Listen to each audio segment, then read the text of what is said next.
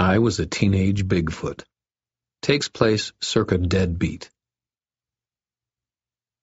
There are times when, as a professional wizard, my vocation calls me to the great outdoors, and that night I was in the north woods of Wisconsin with a mixed pack of researchers, enthusiasts, and, well, nerds. I don't know, man, said a skinny kid named Nash. What's his name again? I poked the small campfire I'd set up earlier with a stick and pretended that they weren't standing less than ten feet away from me. The forest made forest sounds like it was supposed to. Full dark had fallen less than half an hour before. Harry Dresden, said Gary, a plump kid with a cell phone, a GPS unit, and some kind of video game device on his belt. Supposed to be a psychic or something. He was twiddling deft fingers over the surface of what they call a smartphone these days. Hell, the damn things are probably smarter than me. Supposed to have helped Chicago PD a bunch of times. I'd pull up the internet references, but I can't get reception out here. A psychic? Nash said. How is anyone ever supposed to take our research seriously if we keep showing up with fruitcakes like that?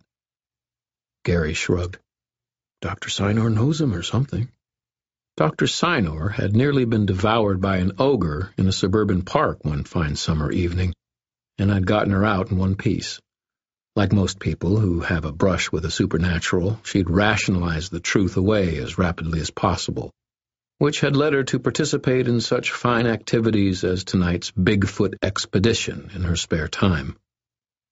Gentlemen, Sinor said impatiently. She was a blocky, no-nonsense type, gray-haired and straight-backed. If you could help me with these speakers, we might actually manage to blast a call or two before dawn. Gary and Nash both hustled over to the edge of the firelight to start messing about with the equipment the troop of researchers had packed in. There were half a dozen of them altogether, all of them busy with trail cameras and call-blasting speakers and scent markers and audio recorders. I pulled a sandwich out of my pocket and started eating it. I took my time about it. I was in no hurry.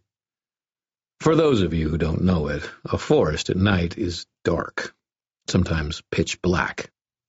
There was no moon to speak of in the sky and the light of the stars doesn't make it more than a few inches into a mixed canopy of deciduous trees and evergreens. The light from my little campfire and the handheld flashlights of the researchers soon gave the woods all the light there was. Their equipment wasn't working very well. My bad, probably.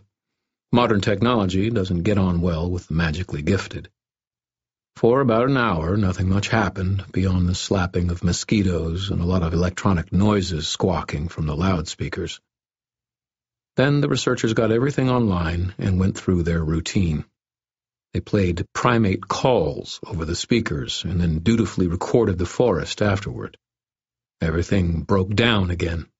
The researchers soldiered on, repairing things, and eventually Gary tried wood knocking, which meant banging on trees with fallen limbs and waiting to hear if there was a response. I liked Dr. Sinor, but I had asked to come strictly as a ride-along, and I didn't pitch in with her team's efforts.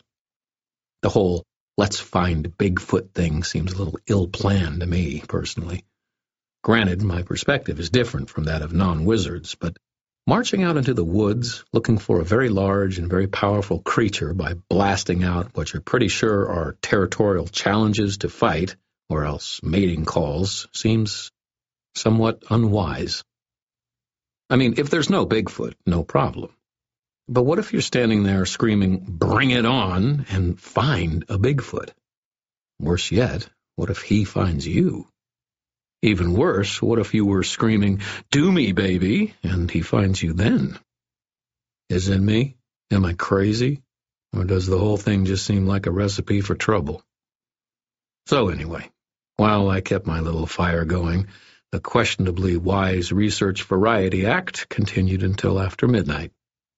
That's when I looked up to see a massive form standing at the edge of the trees in the very outskirts of the light of my dying fire. I'm in the 99th percentile for height myself, but this guy was tall. My head might have come up to his collarbone, barely, assuming I had correctly estimated where his collarbone was under the long, shaggy dark brown hair covering him. It wasn't long enough to hide the massive weight of muscle he carried on that enormous frame, or the simple, disturbing, very slightly inhuman proportions of his body. His face was broad, blunt, with a heavy brow ridge that turned his eyes into mere gleams of reflected light. Most of all, there was a sense of awesome power granted to his presence by his size alone, chilling even to someone who had seen big things in action before. There's a reaction to something that much bigger than you, an automatic assumption of menace that is built into the human brain. Big equals dangerous. It took about 15 seconds before the first researcher, Gary, I think, noticed and let out a short gasp. In my peripheral vision, I saw the entire group turn toward the massive form by the fire and freeze into place. The silence was brittle crystal. I broke it by bolting up from my seat and letting out a high-pitched shriek. Half a dozen other screams joined it, and I whirled as if to flee, only to see Dr. Sinor and crew hot-footing it down the path we'd followed into the woods back toward the cars. I held it in for as long as I could, and only after I was sure that they wouldn't hear it did I let loose the laughter bubbling in my chest. I sank back onto my log by the fire, laughing and beckoning the large form forward. Harry, rumbled the figure in a very, very deep voice, the words marked with the almost indefinable clippings of a Native American accent. You have an unsophisticated sense of humor. I can't help it, I said, wiping at tears of laughter. It never gets old. I waved to the open ground across the fire from me. Sit, sit. Be welcome, big brother. Appreciated, rumbled the giant and squatted down across the fire from me, touching fingers the size of cucumbers to his heart in greeting. His broad, blunt face was amused. So, got any smokes? It wasn't the first time I'd done business with the forest people. They're old school. There's a certain way one goes about business with someone considered a peer, and Strength of a River in his shoulders was an old school kind of guy. There were proprieties to be observed. So we shared a $30 cigar, which I brought, had some s'mores, which I made, and sipped from identical plastic bottles of Coca-Cola, which I had purchased. By the time we were done, the fire had burned down to glowing embers, which suited me fine, and I knew that River Shoulders would be more comfortable in the near dark, too. I didn't mind being the one to provide everything. It would have been a hassle for River Shoulders to do it, and we'd probably be smoking, eating, and drinking raw and unpleasant things if he had. Besides, it was worth it. The forest people had been around long before the great gold rushes of the 19th century, and they were loaded. River Shoulders had paid my retainer with a gold nugget the size of a golf ball the last time I'd done business with him. You're friends, he said, nodding toward the disappeared researchers. They're going to come back? Not before dawn, I said. For all they know, you got me. River Shoulders' chest rumbled with a sound that was both amused and not entirely pleased. Like my people don't have enough stigmas already. You want to clear things up, I can get you on the Larry Fowler show any time you want. River Shoulders shuddered. Given his size, it was a lot of shuddering. TV rots the brains of people who see it. Don't even want to know what it does to the people who make it. I snorted. I got your message, I said. I am here. And so you are, he said. He frowned, an expression that was really sort of terrifying on his features. I didn't say anything. You just don't rush the forest people. They're patient on an almost alien level compared to human beings and I knew that our meeting was already being conducted with unseemly haste by River Shoulders standards. Finally he swigged a bit more coke, the bottle looking tiny in his vast hands, and sighed. There is a problem with my son. Again. I sipped some coke and nodded, letting a little time pass before I answered. Irwin was a fine, strong boy when I last saw him. The conversation continued with contemplative pauses between each bit of speech. He is sick. Children sometimes grow sick. Not children of the forest people. What? Never? No, never. And I will not quote Gilbert and Sullivan. Their music was silly and fine. River Shoulders nodded agreement. Indeed. What can you tell me of your son's sickness? His mother tells me the school's doctor says he has something called mono. Mono, I said. It is a common illness. It is not dangerous. An illness could not touch one born of the forest people, River Shoulders rumbled. Not even one with only one parent of your folk? I asked. Indeed, he said.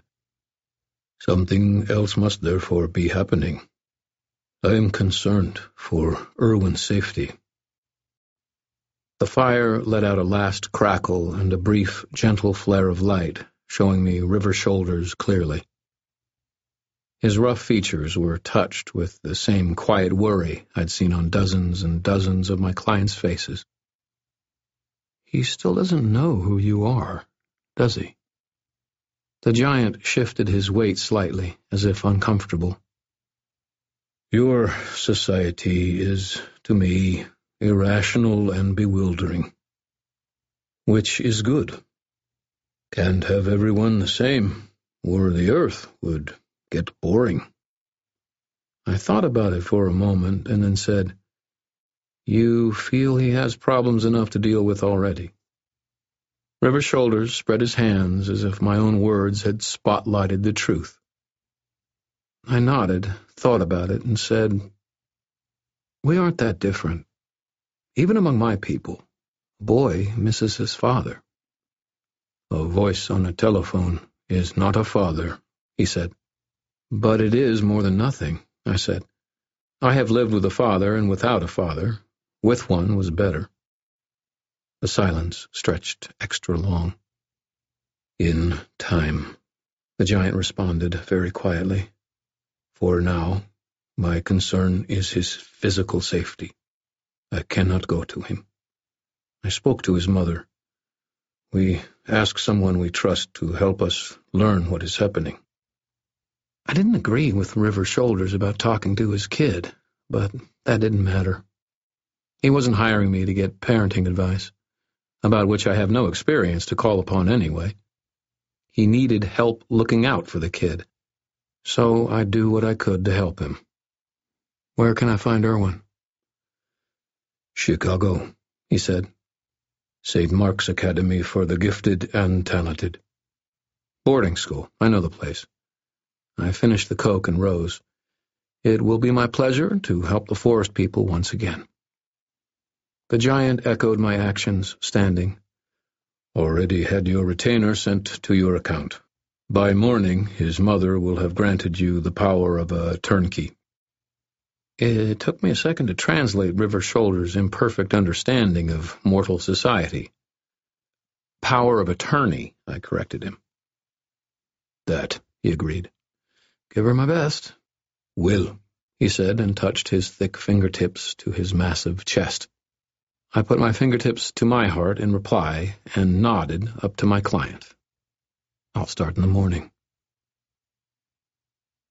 It took me most of the rest of the night to get back down to Chicago, go to my apartment, and put on my suit. I'm not a suit guy. For one thing, when you're NBA-sized, you don't exactly get to buy them off the rack. For another, I just don't like them. But sometimes they're a really handy disguise when I want people to mistake me for someone grave and responsible. So I put on the gray suit with a crisp white shirt and a clip-on tie and headed down to St. Mark's. The academy was an upper-end place in the suburbs north of Chicago and was filled with the offspring of the city's luminaries. They had their own small private security force they had wrought iron gates and brick walls and ancient trees and ivy. They had multiple buildings on the grounds, like a miniature university campus, and inevitably they had an administration building. I started there. It took me a polite quarter of an hour to get the lady in the front office to pick up the fax granting me power of attorney from Irwin's mom, the archaeologist, who was in the field somewhere in Canada. It included a description of me, and I produced both my ID and my investigator's license. It took me another half an hour of waiting to be admitted to the office of the dean, Dr. Fabio. Dr. Fabio, I said. I fought valiantly not to titter when I did. Fabio did not offer me a seat. He was a good-looking man of sober middle age, and his eyes told me that he did not approve of me in the least, even though I was wearing the suit. Miss Pounder's son is in our infirmary, receiving care from a highly experienced nurse practitioner and a physician who visits three days a week, Dr. Fabio told me when I had explained my purpose. I assure you he is well cared for. I'm not the one who needs to be assured of anything, I replied. His mother is. Then your job here is finished, said Fabio. I shook my head. I kind of need to see him, Doctor. I see no need to disrupt either Irwin's recovery or our academic routine, Mr. Dresden, Fabio replied. Our students receive some of the most intensive instruction in the world. It demands a great deal of focus and drive. Kids are resilient, I said, and I'll be quiet like a mouse. They'll never know I was there. I'm sorry, he replied, but I am not amenable to random investigators wandering the grounds. I nodded seriously.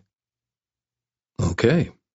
In that case, I'll report to Dr. Pounder that you refuse to allow her duly appointed representative to see her son, and that I cannot confirm his well-being. At which point I am confident that she will either radio for a plane to pick her up from her dig site, or else backpack her way out. I think the good doctor will view this with alarm and engage considerable maternal protective instinct. I squinted at Fabio.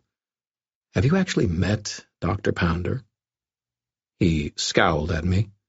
She's about yay tall, I said, putting a hand at the level of my temples. And she works outdoors for a living. She looks like she could wrestle a Sasquatch. Among other things. Are you threatening me? Dr. Fabio asked. I smiled. I'm telling you that I'm way less of a disruption than Mama Bear will be. She'll be a headache for weeks. Give me half an hour, and then I'm gone. Fabio glowered at me. St. Mark's Infirmary was a spotless, well-ordered place, located immediately adjacent to its athletics building. I was walked there by a young man named Steve, who wore a spotless, well-ordered security uniform. Steve rapped his knuckles on the frame of the open doorway and said, Visitor to see Mr. Pounder. A young woman, who looked entirely too nice for the likes of Dr. Fabio and Steve, looked up from a crossword puzzle. She had chestnut-colored hair, rimless glasses, and had a body that could be readily appreciated even beneath her cheerfully patterned scrubs. Well, I said, hello, nurse. I can't think of a sexier first impression than a man quoting Yakko and Wakko Warner, she said, her tone dry. I sauntered in and offered her my hand. Me neither. Harry Dresden, P.I. Jen Gerard. There are some letters that go after, but I use them all on the crossword. She shook my hand and eyed Steve. Everyone calls me Nurse Jen. The flying monkeys let you in, eh? Steve looked professionally neutral. He folded his arms. Nurse Jen flipped her wrists at him. Shoo, shoo. If I'm suddenly attacked, I'll scream like a girl. No visitors without a security presence, Steve said firmly. Unless they're richer than a guy in a cheap suit, Nurse Jen said archly. She smiled sweetly at Steve and shut the infirmary door. It all but bumped the end of his nose. She turned back to me and said, Dr. Pounder sent you? She's at a remote location, I said. She wanted someone to get eyes on her son and make sure he was okay. And for the record, it wasn't cheap. Nurse Jen snorted and said, Yeah, I guess a guy your height doesn't get to shop off the rack, does he? She led me across the first room of the infirmary, which had a first aid station and an examination table, neither of which looked as though they got a lot of use. There were a couple of rooms attached. One was a bathroom. The other held what looked like the full gear of a hospital's intensive care ward, including an automated bed. Bigfoot Irwin lay asleep on the bed. It had been a few years since I'd seen him, but I recognized him. He was fourteen years old and over six feet tall, filling the length of the bed, and he had the scrawny look of young things that aren't done growing. Nurse Jen went to his side and shook his shoulder gently. The kid blinked his eyes open and muttered something. Then he looked at me. Harry, he said, what are you doing here? Sup, kid, I said. I heard you were sick. Your mom asked me to stop by. He smiled faintly. Yeah, this is what I get for staying in Chicago instead of going up to British Columbia with her. And think of all the spam you missed eating. Irwin snorted, closed his eyes, and said, Tell her I'm fine. Just need to rest. Then he apparently started doing exactly that. Nurse Jen eased silently out of the room and herded me gently away. Then she spread her hands. He's been like that, sleeping maybe twenty hours a day. Is that normal for mono? I asked. Not so much, Nurse Jen said. She shook her head. Though it's not completely unheard of. That's just a preliminary diagnosis based on his symptoms. He needs some lab work to be sure. Fabio isn't allowing it, I said. She waggled a hand. He isn't paying for it. The state of the economy, the school's earnings last quarter, etc. And the doctor was sure it was mono. You didn't tell his mom about that? I asked. I never spoke to her. Dr. Fabio handles all of the communication with the parents, gives it that personal touch. Besides, I'm just a nurse practitioner. The official physician said mono, so behold, it is mono. I grunted. Is the boy in danger? She shook her head. If I thought that, to hell with Fabio and the winged monkeys. I'd drive the kid to a hospital myself. But just because he isn't in danger now doesn't mean he won't be if nothing is done. It's probably mono, but... But you don't take chances with a kid's health, I said. She folded her arms. Exactly. Especially when his mother is so far away. There's an issue of trust here. I nodded. Then I said, How invasive are the tests? Blood samples, fairly straightforward. I chewed that one over for a moment. Irwin's blood was unlikely to be exactly the same as human blood, though who knew how intensively they would have to test it to realize that.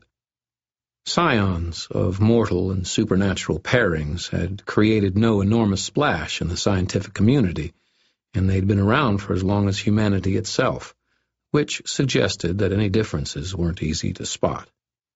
It seemed like a reasonable risk to take, all things considered, especially if River Shoulders was maybe wrong about Irwin's immunity to disease.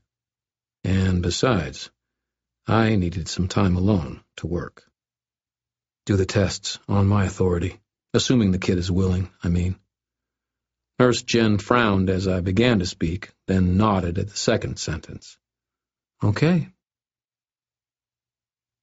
Nurse Jen woke up Irwin long enough to explain the tests, make sure he was okay with them, and take a couple of little vials of blood from his arm.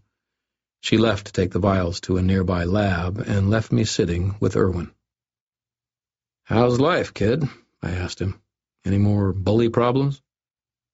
Irwin snorted weakly. No, not really. Though they don't use their fists for that here. And there's a lot more of them. That's what they call civilization, I said. It's still better than the other way. One thing's the same. You show them you aren't afraid, they leave you alone. They do, I said. Coward's a coward, whether he's throwing punches or words. Irwin smiled and closed his eyes again. I gave the kid a few minutes to be sound asleep before I got to work. River Shoulders hadn't asked for my help because I was the only decent person in Chicago. The last time Irwin had problems, they'd had their roots in the supernatural side of reality. Clearly, the giant thought that this problem was similar, and he was smarter than the vast majority of human beings, including me. I'd be a fool to discount his concerns.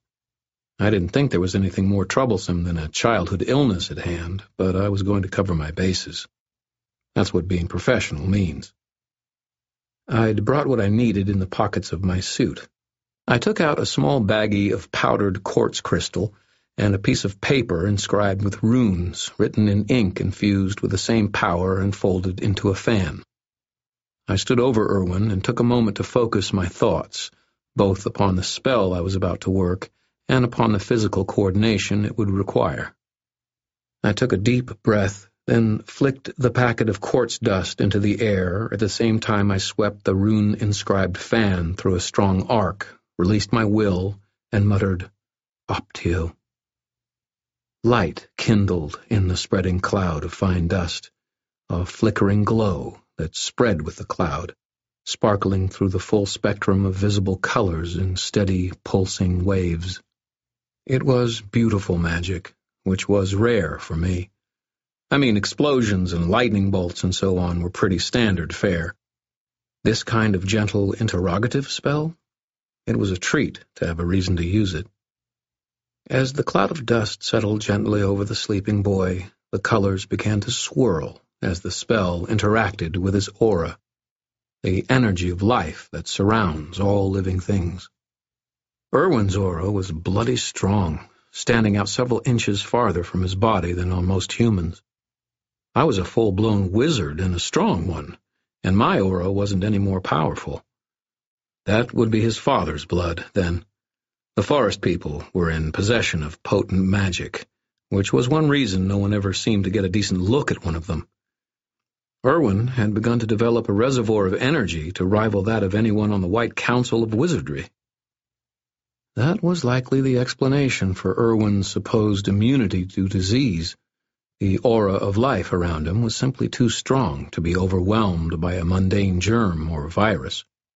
Supported by that kind of energy, his body's immune system would simply wail on any invaders. It probably also explained Irwin's size, his growing body drawing upon the raw power of his aura to optimize whatever growth potential was in his mixed genes.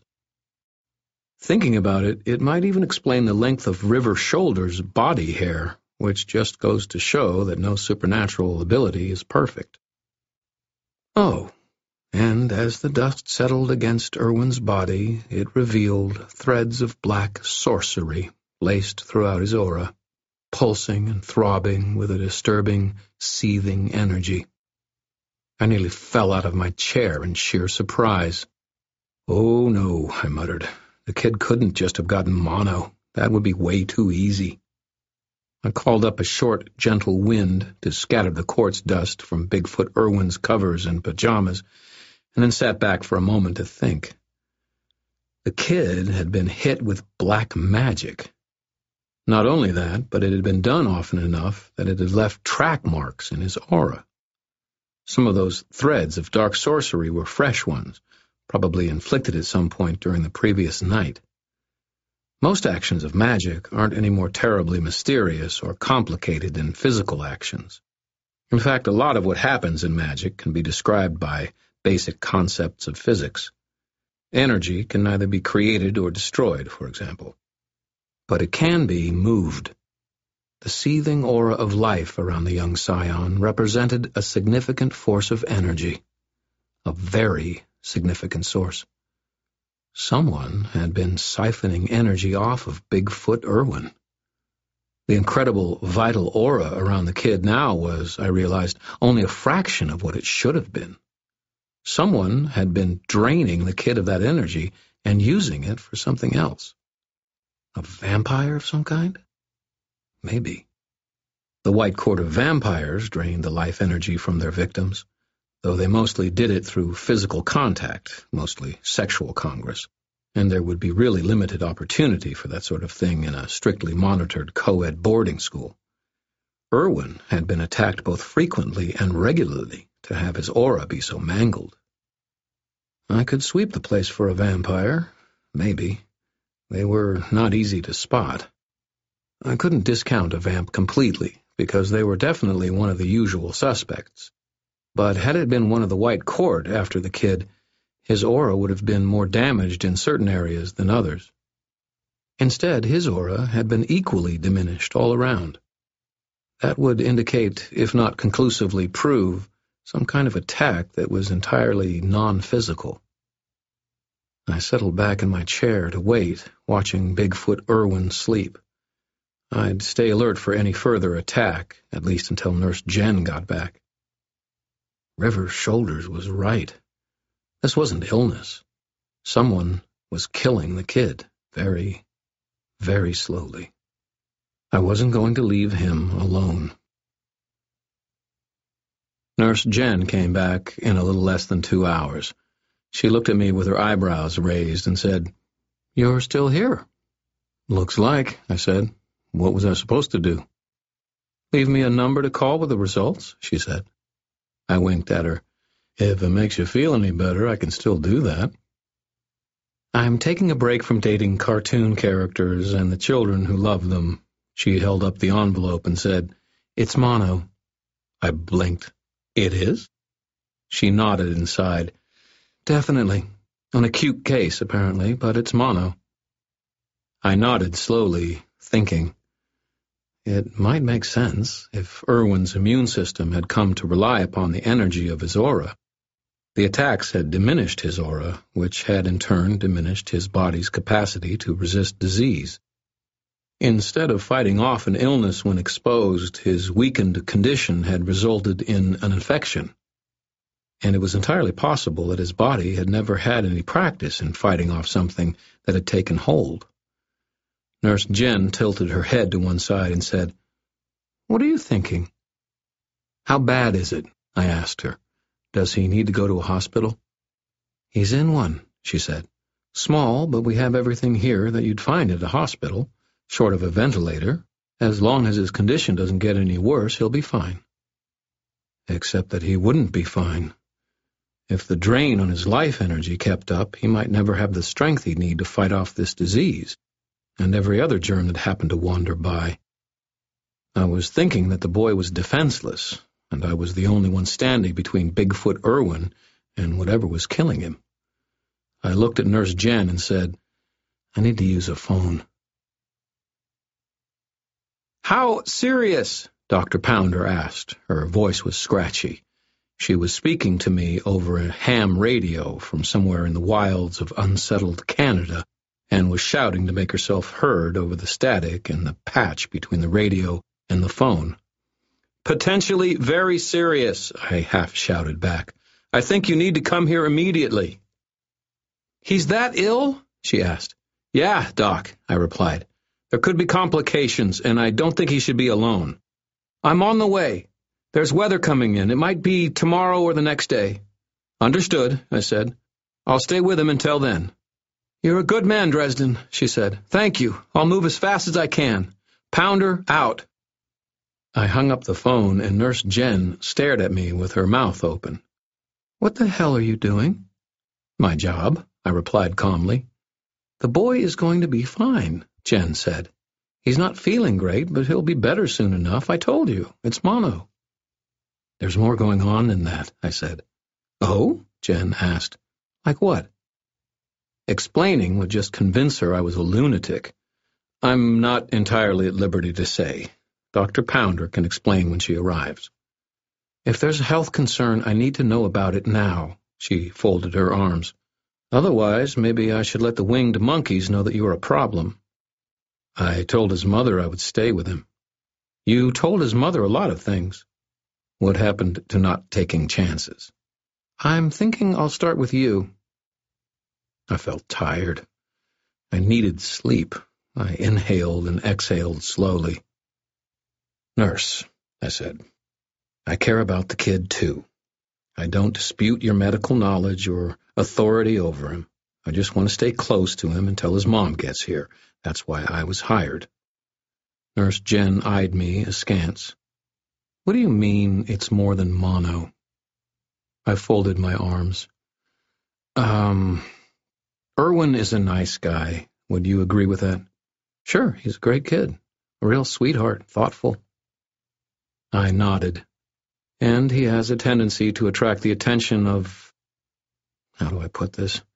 Complete assholes, Nurse Jen suggested. Exactly, I said. People who mistake kindness for weakness. She frowned.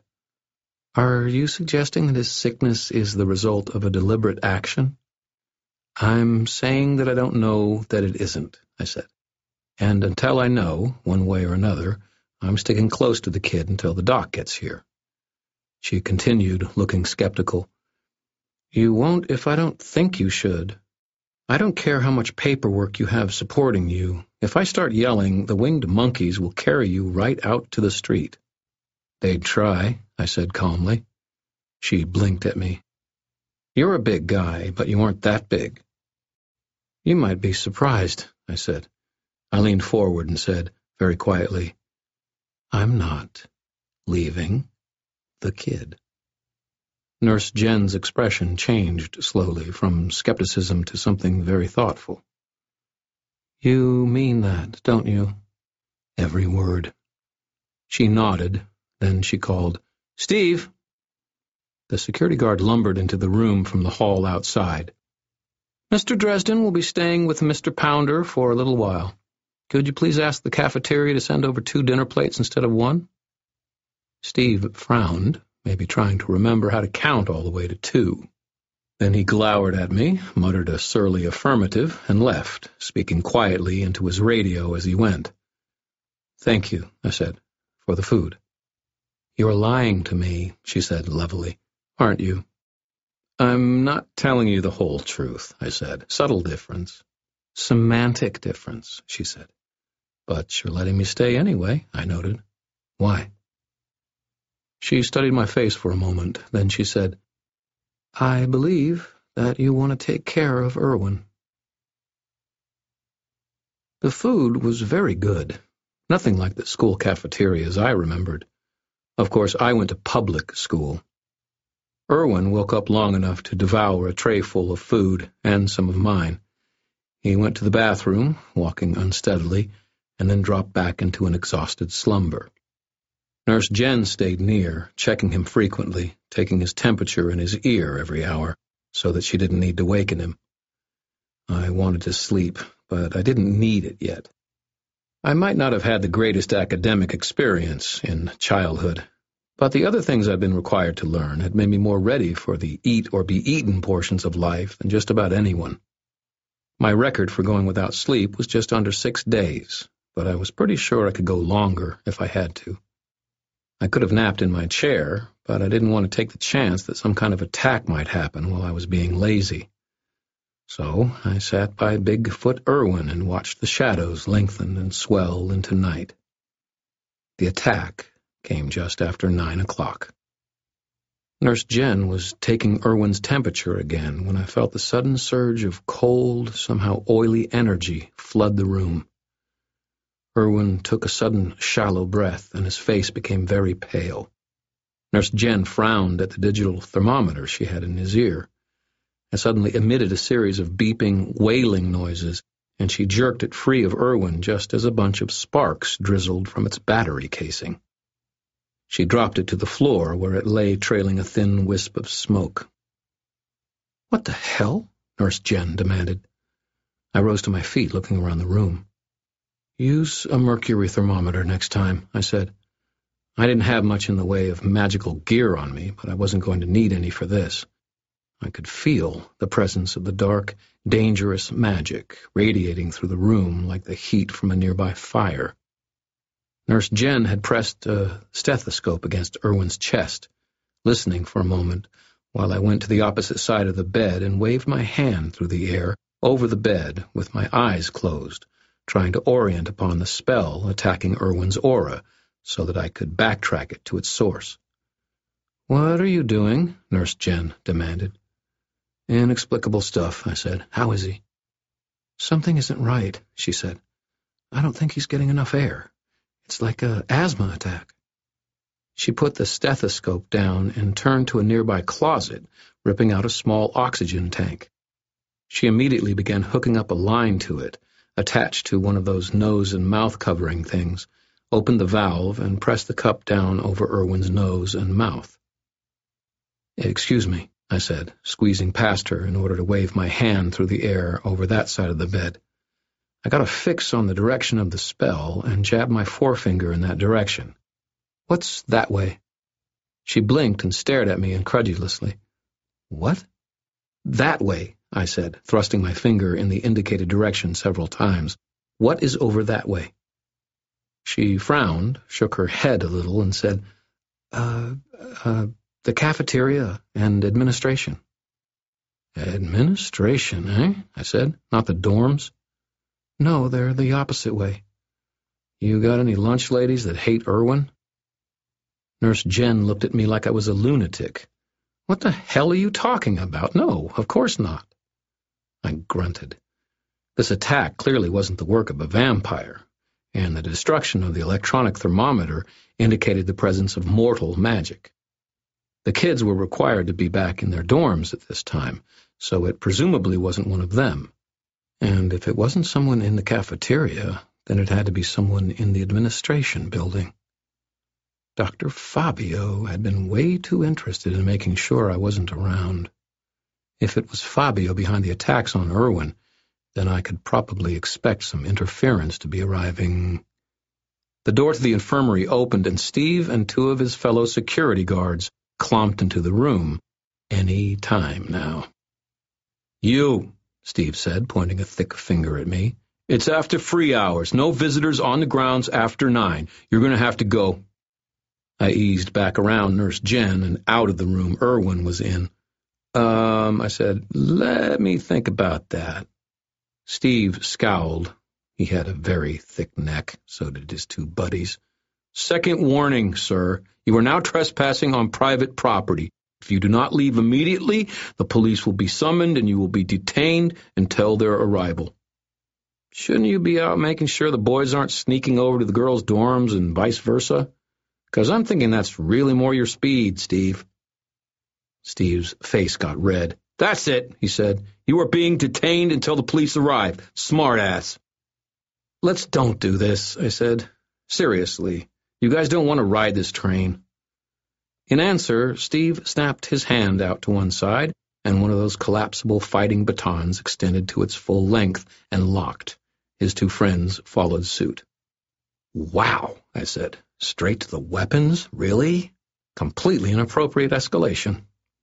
I held up my right hand, palm out. I'm telling you, fellas, don't try it. Steve took two quick steps toward me, raising the baton. I unleashed the will I had been gathering and murmured, Forzare. Invisible force lashed out and slammed into Steve like a runaway car made of foam rubber. It lifted him off his feet and tossed him back between his two buddies and out the door of the infirmary. He hit the floor and lost a lot of his velocity before fetching up against the opposite wall with an explosion of expelled breath. Wah! I said, Bruce Lee style, and looked at the other two goons. You boys want a choo-choo ride, too? The pair of them looked at me and then at each other, gripping their batons until their knuckles turned white. They hadn't had a clear view of exactly what had happened to Steve, since his body would have blocked them from it. For all they knew, I'd used some kind of judo on him.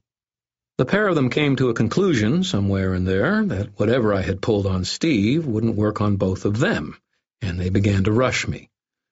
They thought wrong. I repeated the spell, only with twice the energy.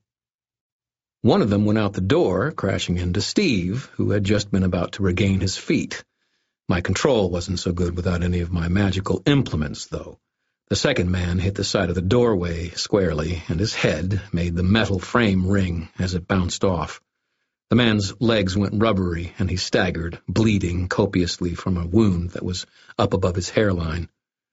The second spell was more than the lights could handle, and the fluorescence in the infirmary exploded in showers of sparks and went out.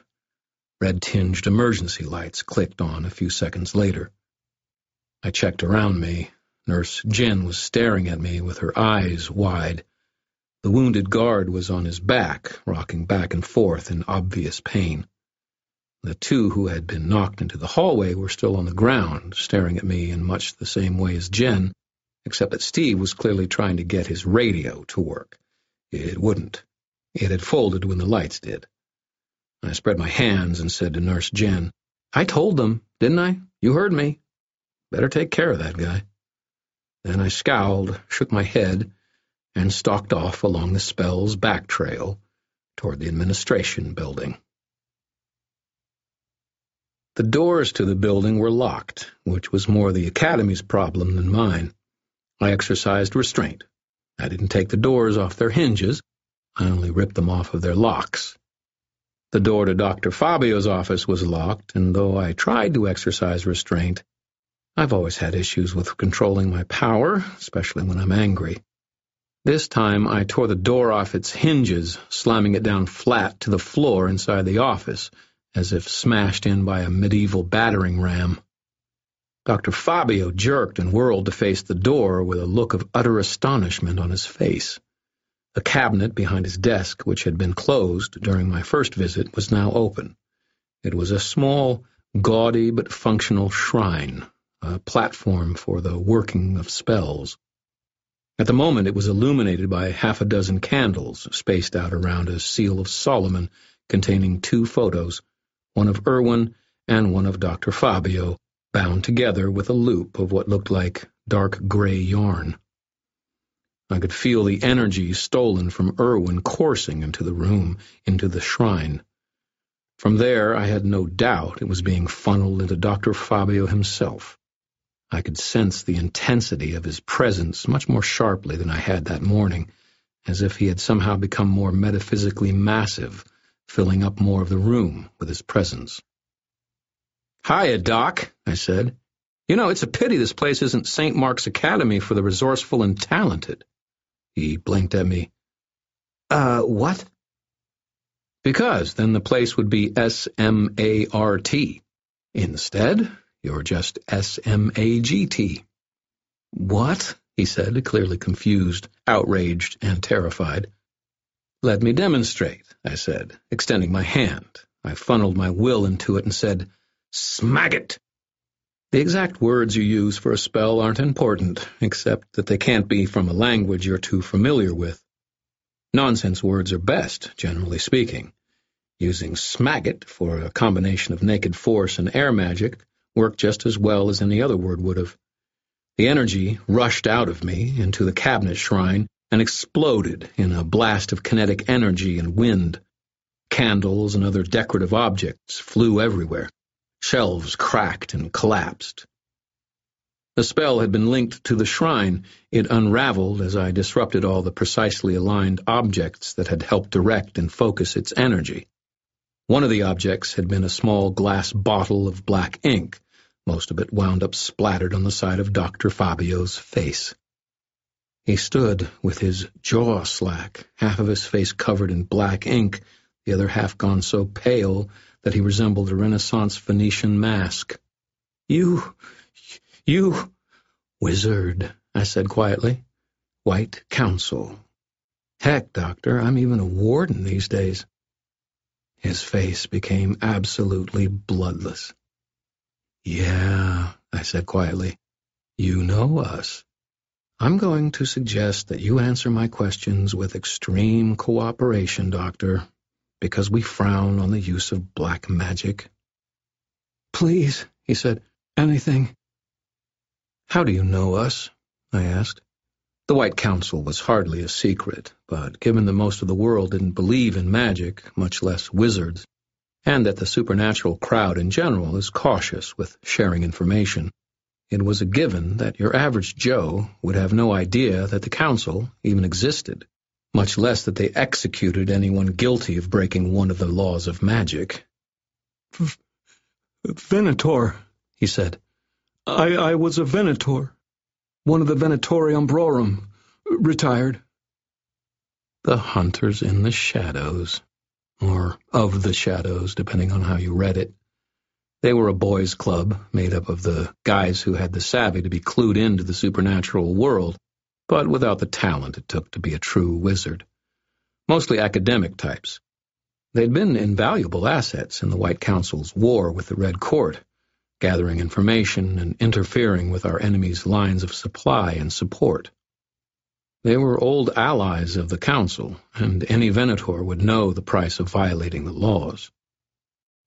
A Venator should know better than to dabble in this kind of thing, I said in a very quiet voice. The answer to this next question could save your life. Or end it. Dr. Fabio licked his lips and nodded, a jerky little motion. Why? I asked him quietly. Why were you taking essence from the boy? He... he... he had so much. I didn't think it would hurt him, and I... He cringed back from me as he spoke the last words. I needed to grow some hair. I blinked my eyes slowly, twice.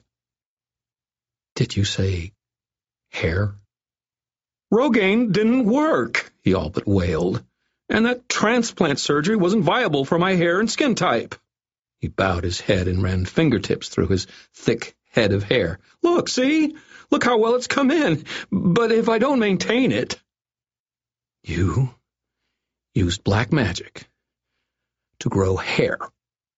I... He looked everywhere but at me. I tried everything else first. I never meant to harm anyone. It never hurt anyone before. Irwin's a little more dependent on his essence than most, I told him. You might have killed him. Fabio's eyes widened in terror. You mean he's... he's a... Let's just say that his mother is his second scariest parent, and leave it at that, I said. I pointed at his chair and said, sit. Fabio sat. Do you wish to live? Yes. Yes, I, I don't want any trouble with the White Council. Heavy footsteps came pounding up behind us. Steve and his unbloodied buddy appeared in the doorway, carrying their batons. Dr. Fabio, Steve cried. Don't make me trash your guys, I told Fabio. Get out! Fabio all but screamed at them. They came to a confused stop. But, sir, get out! Get out! Fabio screamed. Tell the police there's no problem here when they arrive. Sir? Tell them! Fabio screamed, his voice going up several octaves. For God's sake, man, go! Steve and his buddy went. They looked bewildered, but they went. Thank you, I said when they left. No need to play bad cop at this point. If Fabio got any more scared, he might collapse into jelly. Do you want to live, Doctor? He swallowed. He nodded once. Then I suggest you alter your hairstyle to complete baldness. I replied. Or else learn to accept your receding hairline for what it is, the natural progression of your life. You will discontinue all use of magic from this point forward, and I do mean all. If I catch you with so much as a Ouija board or a deck of tarot cards, I'm going to make you disappear. Do you get me? It was a hollow threat. The guy hadn't broken any of the laws, technically speaking, since Irwin hadn't died, and I had no intention of turning anyone over to the tender mercies of the wardens if I could possibly avoid it. But this guy clearly had problems recognizing priorities. If he kept going the way he was, he might slide down into true practice of the black arts. Best to scare him away from that right now. I understand, he said in a very meek voice. Now, I said, I'm going to go watch over Irwin. You aren't going to interfere. I'll be staying until his mother arrives. Or are you going to tell her what I've done? You bet your ass I am, I said. And God have mercy on your soul. Irwin was awake when I got back to the infirmary and Nurse Jen had just finished stitching closed a cut on the wounded guard's scalp. She'd shaved a big, irregularly shaped section of his hair off to get it done, too, and he looked utterly ridiculous, even more so when she wrapped his entire cranium in bandages to keep the stitches covered. I went into Irwin's room and said, How you feeling? Tired, he said, but better than earlier today. Irwin, Nurse Jen said firmly. Yes, ma'am. Irwin said, and meekly placed the breathing mask over his nose and mouth. Your mom's coming to see you, I said. The kid brightened. She is? Oh, uh, that's fantastic. He frowned. It's not because of me being sick. Her work is very important. Maybe a little, I said, but mostly, I figure, it's because she loves you. Irwin rolled his eyes, but he smiled. Yeah, well, I guess she's okay. Hey, is there anything else to eat? Later, after Irwin had eaten, again, he slept. His temperature's back down and his breathing is clear, Nurse Jen said, shaking her head. I could have sworn we were going to have to get him to an ICU a few hours ago. Kids, I said, they bounce back fast. She frowned at Irwin and then at me. Then she said, It was Fabio, wasn't it? He was doing something. Something like what? I asked. She shook her head. I don't know. I just know it feels like something that's true. He's the one who didn't want you here. He's the one who sent security to run you out, just as Irwin got worse. You might be right, I said, and you don't have to worry about it happening again. She studied me for a moment, then she said simply, Good. I lifted my eyebrows. That's one hell of a good sense of intuition you have, nurse. She snorted. I'm still not going out with you. Story of my life, I said, smiling. Then I stretched out my legs, settled into my chair, and joined Bigfoot Irwin in dreamland.